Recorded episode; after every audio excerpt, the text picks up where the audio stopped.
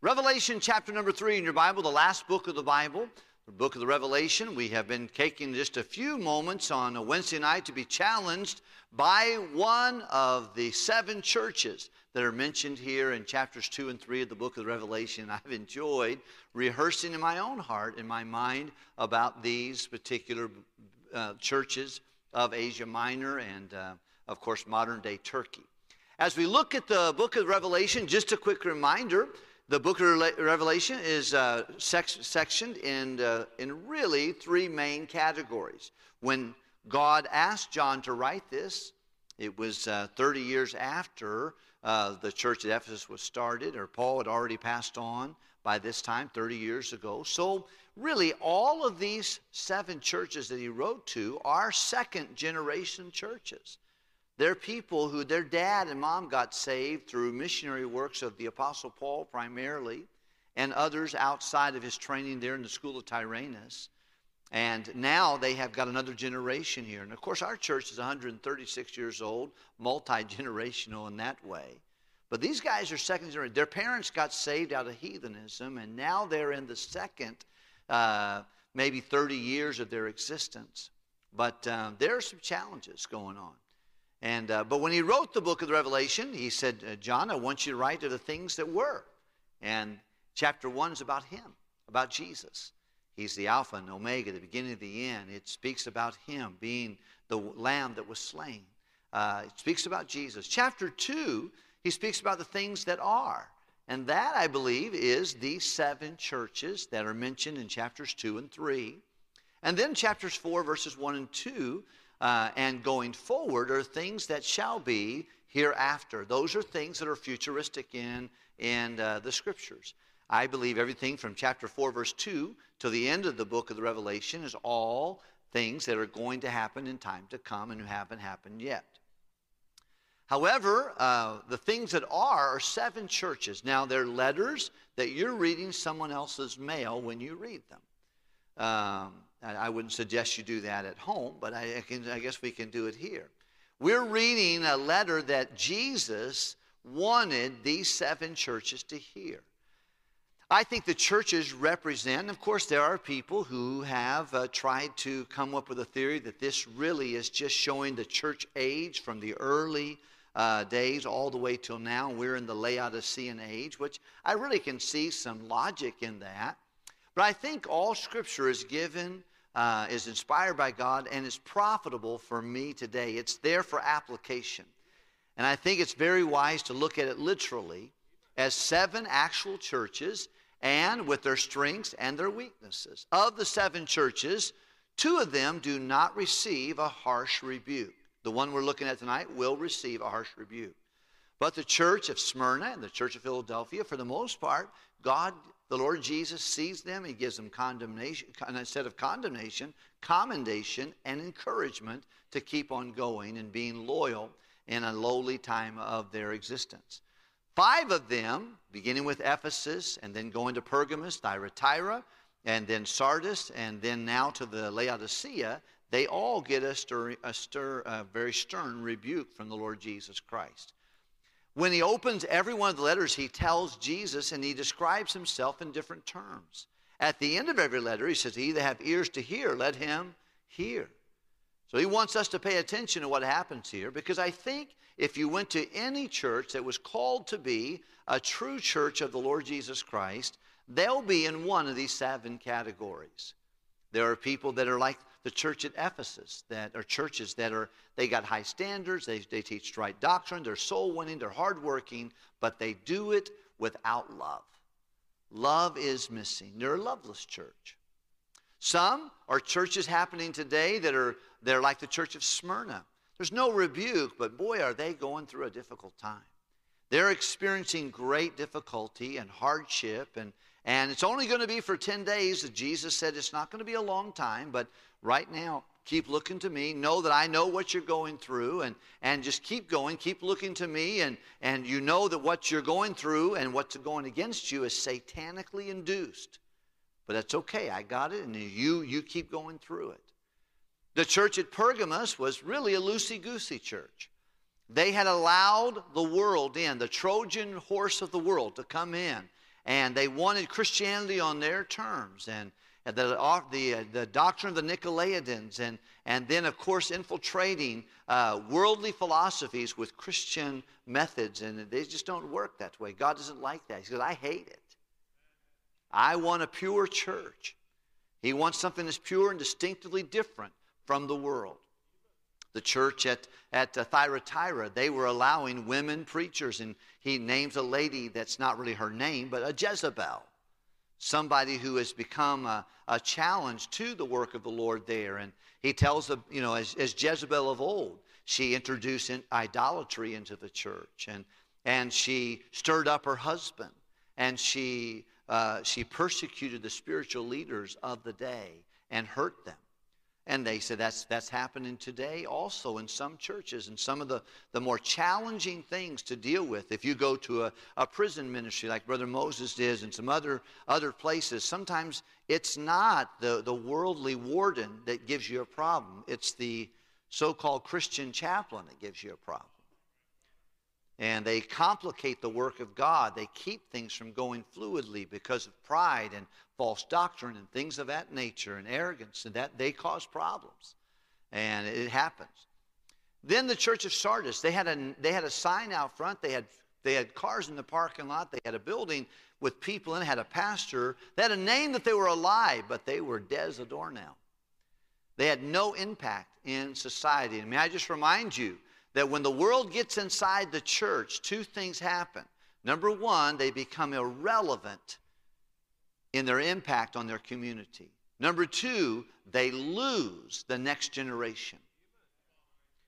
When we take in worldly philosophies and we, we lay aside the biblical truths of God's word and just, you know, come as you are, leave as you came, and just pat everybody in the head and feel good, you, you, you, you hurt your relevancy for the gospel's sake in your community and you will destroy the next generation. You watch churches that do that, you'll find their young people don't go off to Bible college. They don't go into the ministry. It just they, it, it leaves the fire of that. They might do a little head banging on a Wednesday afternoon or Wednesday night. They might go out and sing kumbaya around a fire, but don't, don't let send, send someone off to Bible college or go to the work of the ministry. And by the way, not every child has to go to a Bible college. I understand that. I hope you understand that. But there ought to be a large portion of our young people going off into the work of the Lord. Where is God getting his servants to go to the mission field and do that? And by the way, our young people should do it. So should our middle aged folks do that. So should some of our senior adults spend the rest of your life somewhere doing something where it matters. And not just uh, living life to, to feed yourself. And Jesus did not call all teenagers to serve the Lord with him. He was 33, very young in his thing. I was amazed about that thing about the other day in his the way that God used him for those three years is really as a 30 year old man with 12 men following him. Probably only one of those was in his teenage years, and that was John. We know that to be the case. He lived. Uh, he lived a lot longer. He lived longer in, into his life. But uh, some of those men were called out of the IRS, like, um, like Matthew, working for the government, collecting taxes. He, he called another man, Simon Zealot, who was against the government as an adult. Some guys laid down their father's business. They, they, they, they neglected their business. They said, Dad, I know you trained us to be fishermen. This is what we like. This is what I thought I would do the rest of my life, but we are going to lay down our nets. And, Dad, you're going to have to get somebody else to run this business or, or turn it in. We're going to follow Jesus. They come from different, different backgrounds, and they were people who had businesses, people who had jobs, and they, they turned them in to follow the Lord Jesus Christ and to do great things. And had they not done that, we wouldn't be sitting here at First Baptist Church of Hammond tonight. No, Jesus came to give his life a ransom for many, but he also, in those years of preparation for the cross, he trained 12.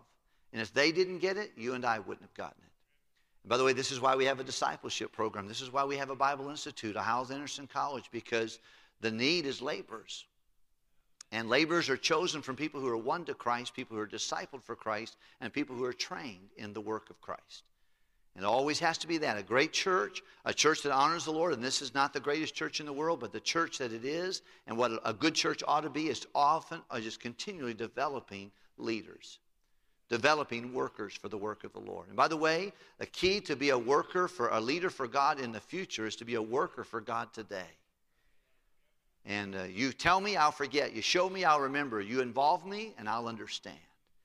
People who get to do the work figure out what, good, what, what they're good at, what their spiritual gifts are. People who stop doing the work and just start watching, they become very critical and got more opinions about what ought to be done and become armchair quarterbacks, like the guy says, ah, I can't throw the ball. Well, you can't either, fatso. You know, you're sitting there on a, you know, with a bonbon in your hand, a Dr. Pepper, and, and you're big as a house, and you think you can throw the ball. You can't throw the ball either. Probably shouldn't said fatso for all the children. Please forgive me about that. You know, a lot of times people become extremely critical and they're doing absolutely nothing.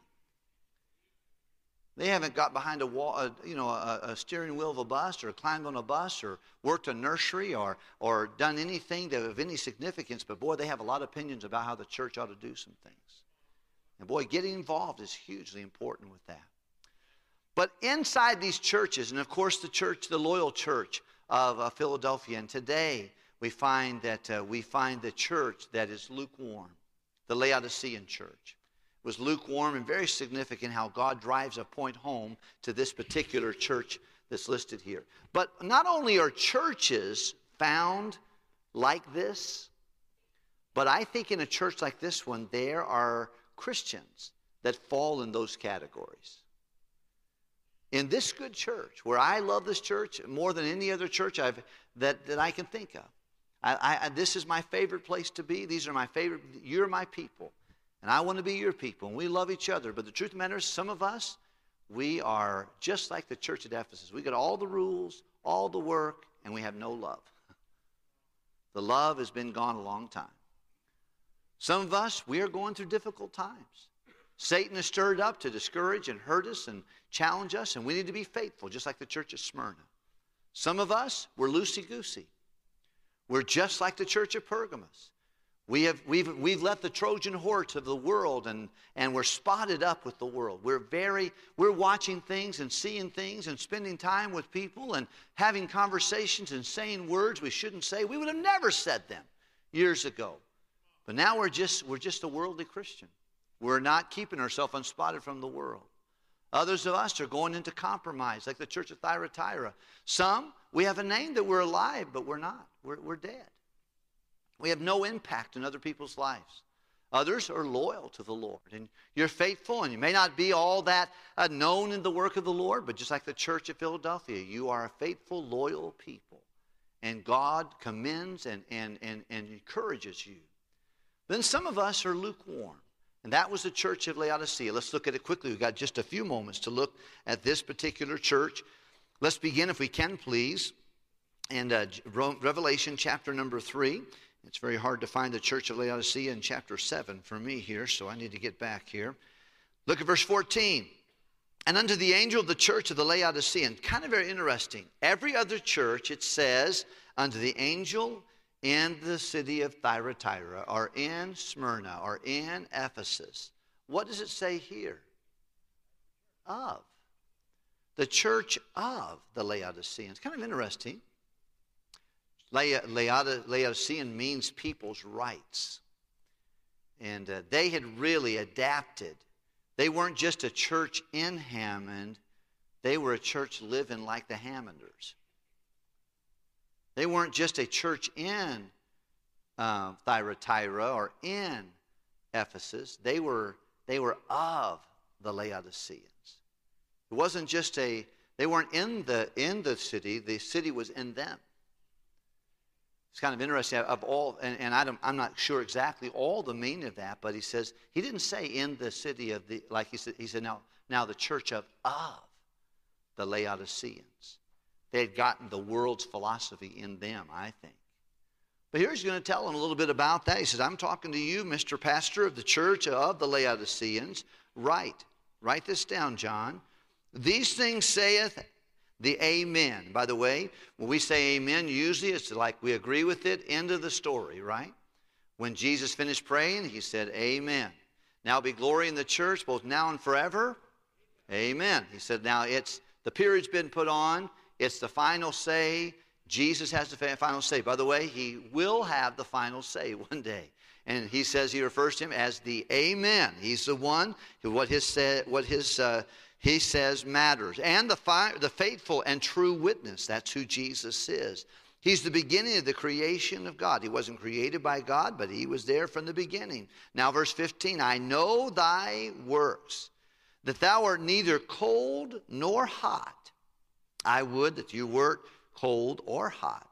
So then, because thou art lukewarm, neither cold or hot, I will spew thee out of my mouth. Just a, just a couple of things here that might help us if we understood about the, the city of Laodicea.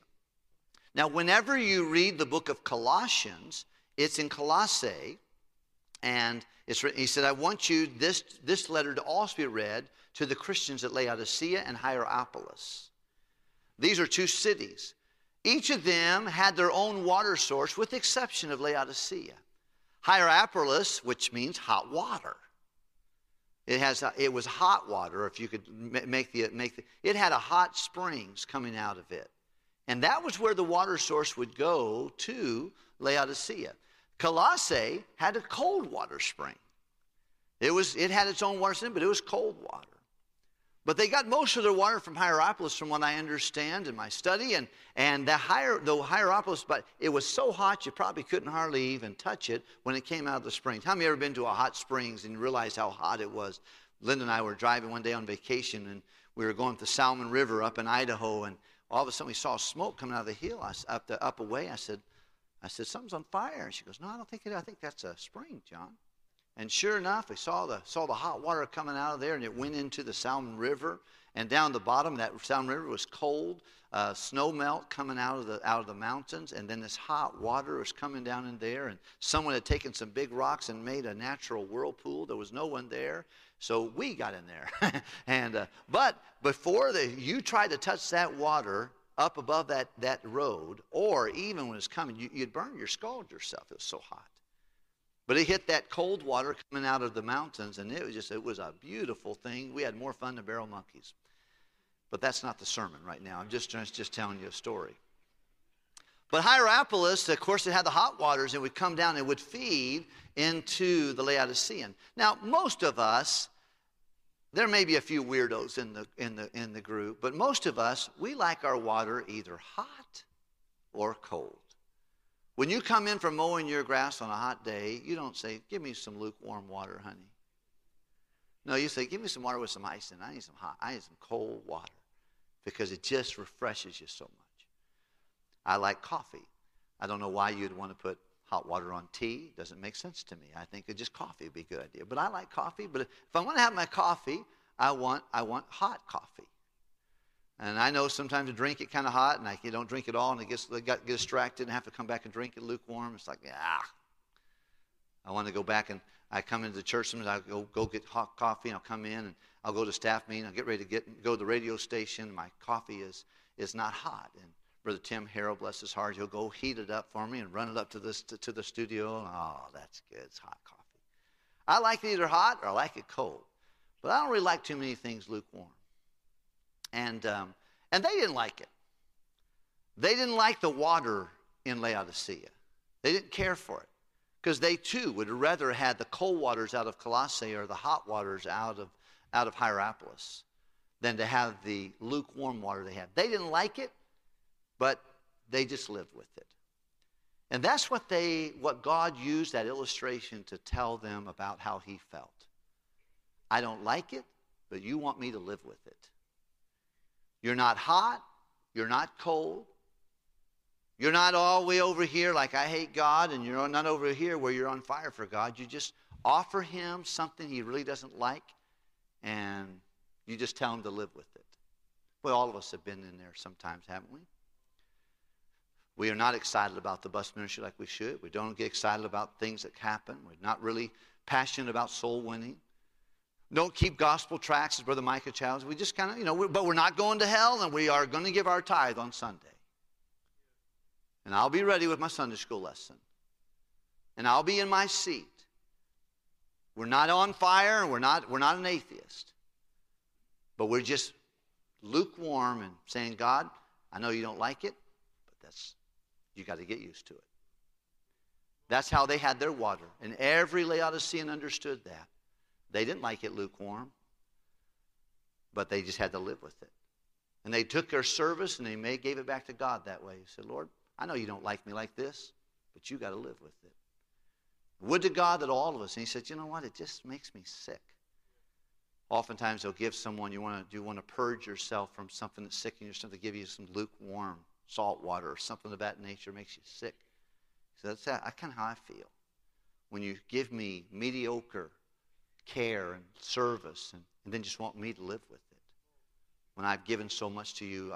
I beseech you, therefore, brethren, by the that you present your, your lives, what? A living, holy acceptable to God which is your reasonable service. You think it's reasonable for someone who would die for us, for us just to mediocrely give him our best and say, or give him our casual or casual attendance or, or, or nod and expect him to like it? He goes, I don't like it. You want me to live with it? It's the way it is. You want me to live with it, but I don't really care for that. That's kind of what I feel like he's probably telling the church of Laodicea. Let's continue on, can we please? The Bible says Verse number uh, 17 Because thou sayest, I am rich, and increase with goods, and have need of nothing, and knowest thou not that thou art wretched, and miserable, and poor, and blind, and naked? Just a little bit of background here. The church, the, the place of Laodicea was known for their wealth. Uh, they were known negatively for their water, but they were known for their wealth, their textiles, especially black wool, from what I understand. And then they were known for their eye salve. People who had eye issues would oftentimes come there and they would be able to give them a balm for their eyes.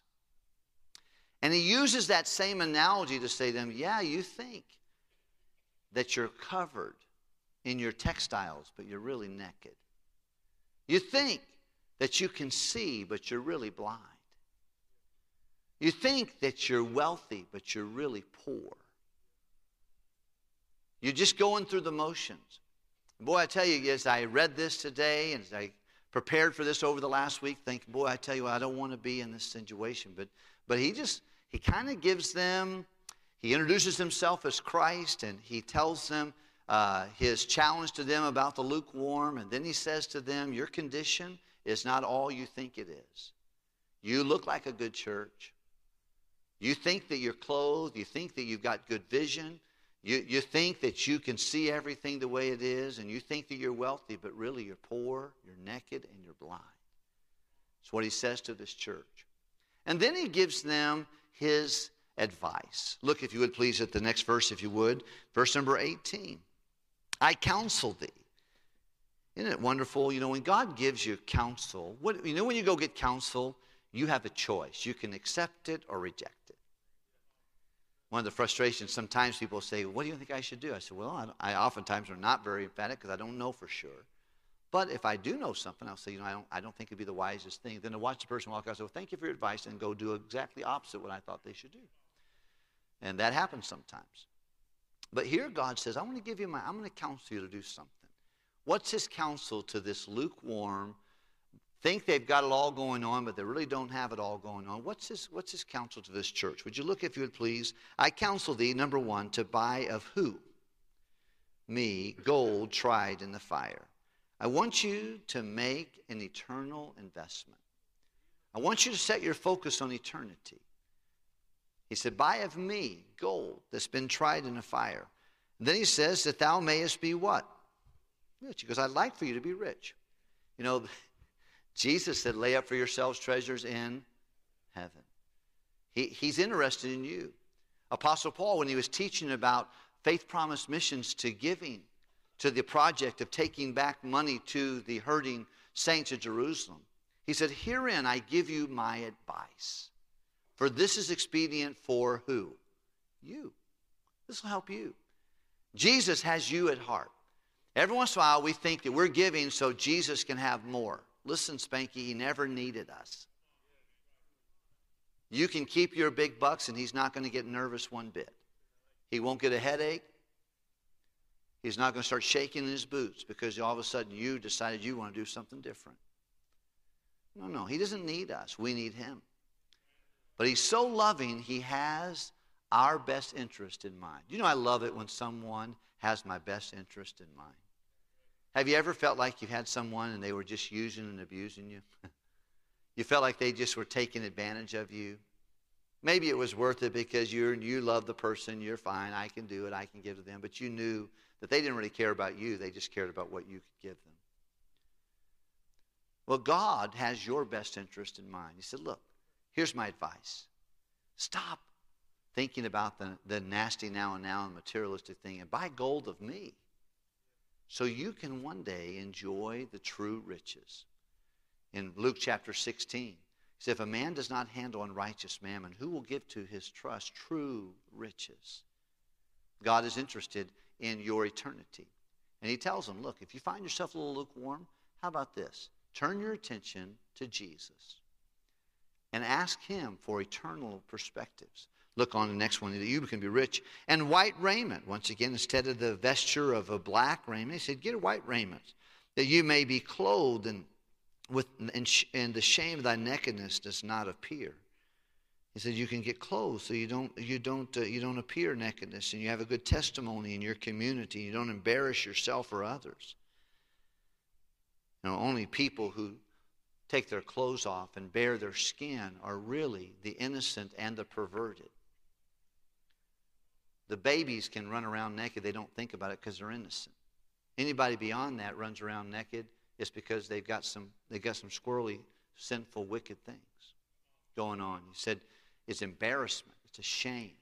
It's one of the things that Satan does. God loves the human body. He made the human body so the devil wants it to get get pierced and wants it to get tattooed and wants it to be shown and embarrassed and shamed. Said, Boy, you ought to wear wear your clothes. We wear clothes for three reasons for protection, for modesty, and for the distinction between the sexes. God doesn't want a unisex movement. He wants a very distinct there. He wants us to clothe ourselves in modesty. And every time you put clothes on, you need to think about those three things. You wear clothes for protection. You wear it for modesty. You wear it because you're, if you're a girl, you dress like a girl. If you're a guy, you dress like a guy. And God wants it that way. Very distinct in how he, in how he does things, and I'm thankful for that. But he said, your, your nakedness, hey, put some clothes on so you don't show your, embarrass yourself and embarrass other people. Look at the next thing the Bible tells us. And anoint thy eyes with eye salve, that thou mayest see. Verse number, verse number 19, read out loud with me, if you would please. And as many as I love, I rebuke and chasten. So they are lukewarm, and he says, I want you to be zealous, and I want you to respond to reproof. Most of us, including me, I don't like to be reproved. But Jesus, look, as many as I love, I rebuke and I chasten. There's a difference between chastening and punitive punishment. Uh, God chastens is always with the desire for our good and His glory. Hebrews chapter 13, or chapter 12, he says, Now no chastening that God does in our lifetime to discipline us and reprove us is, is, is nice. It's good. It's not good. It's, it's not joyous, but it's grievous. It's miserable.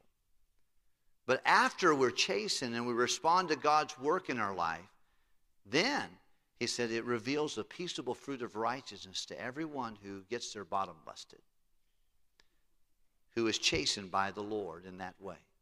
He said, Look, I love you. And the reason I'm speaking so harshly with you, the reason I'm stirring you up about your mediocrity and forcing me to, to have something I don't really like and telling me that's the way you're going to get it, the reason I'm telling you to, to put your clothes on and, and uh, realize you need to look for the eternal and cover your embarrassment and get your eye salve so you can see things right, not because I hate you, I love you. And I want you to make it. I want you to be rich one day. I want you to have eternal glory. And then to finish out the chapter with verse number 12, 20, a very popular verse. Read it with me, would you please? Behold, if any man and open the door and will sup with him. I want to just say to you real quickly this, this story, of course, we oftentimes use it as if we're witnessing someone that God is knocking on the door of your life and He wants to come in. And the only way He'll come in if you open the door. And that's true. The application, I understand it, it's not wrong. But here It's Jesus knocking on the outside of his church. And he does two things. He said, knock, and he calls. If any man will hear my voice. He's doing two things. He's knocking to get our attention, and he's calling, Hey, will you let me in? Can I get into my own church? I wonder how many things would change if, if uh, on a Sunday, if, if God's Spirit wasn't here at all. I think we probably have experienced that from time to time, where, where we just ran church our way. We lived our life our way. We did what we wanted to do without the accompaniment. And I think sometimes the Lord bangs on the outside of our heart, and says, Hey, John, I, you've accepted me, but I'm getting locked out here. But if you open the door, I can come into you. And we can sup together and fellowship. There's nothing better in life than to be in right fellowship with the Lord. You'll, you'll be more effective as a soul winner by accident being in fellowship with the Lord than you will trying to read 17 books and following all the programs. And I'm for all of that. You can do, you'll, you'll, be able to, you'll be able to do things by accident in fellowship with the Lord. He said, You're going to have to let me in, though. You have to let me in. Boy, he's on the outside of his church asking to come in. Then the last verse we see, verse number 21 To him that overcometh, that's people that are saved, I will grant them to sit with my throne. And that's 1 John chapter 5, verse number 4. Even as I overcame and am set down with my Father on his throne, he that hath ear to hear, let him hear what the Spirit saith unto the churches. He wants us to keep eternity in view. Before he closes out this last one, he says, You know, if you're saved, remember that we're going to rule and reign together. Keep your eye on that. Keep eternity in view. To anyone who is saved, you'll have not only eternal life, but an eternal opportunity to serve and to, to rule and reign with the Lord Jesus Christ. Let's pray together, can we?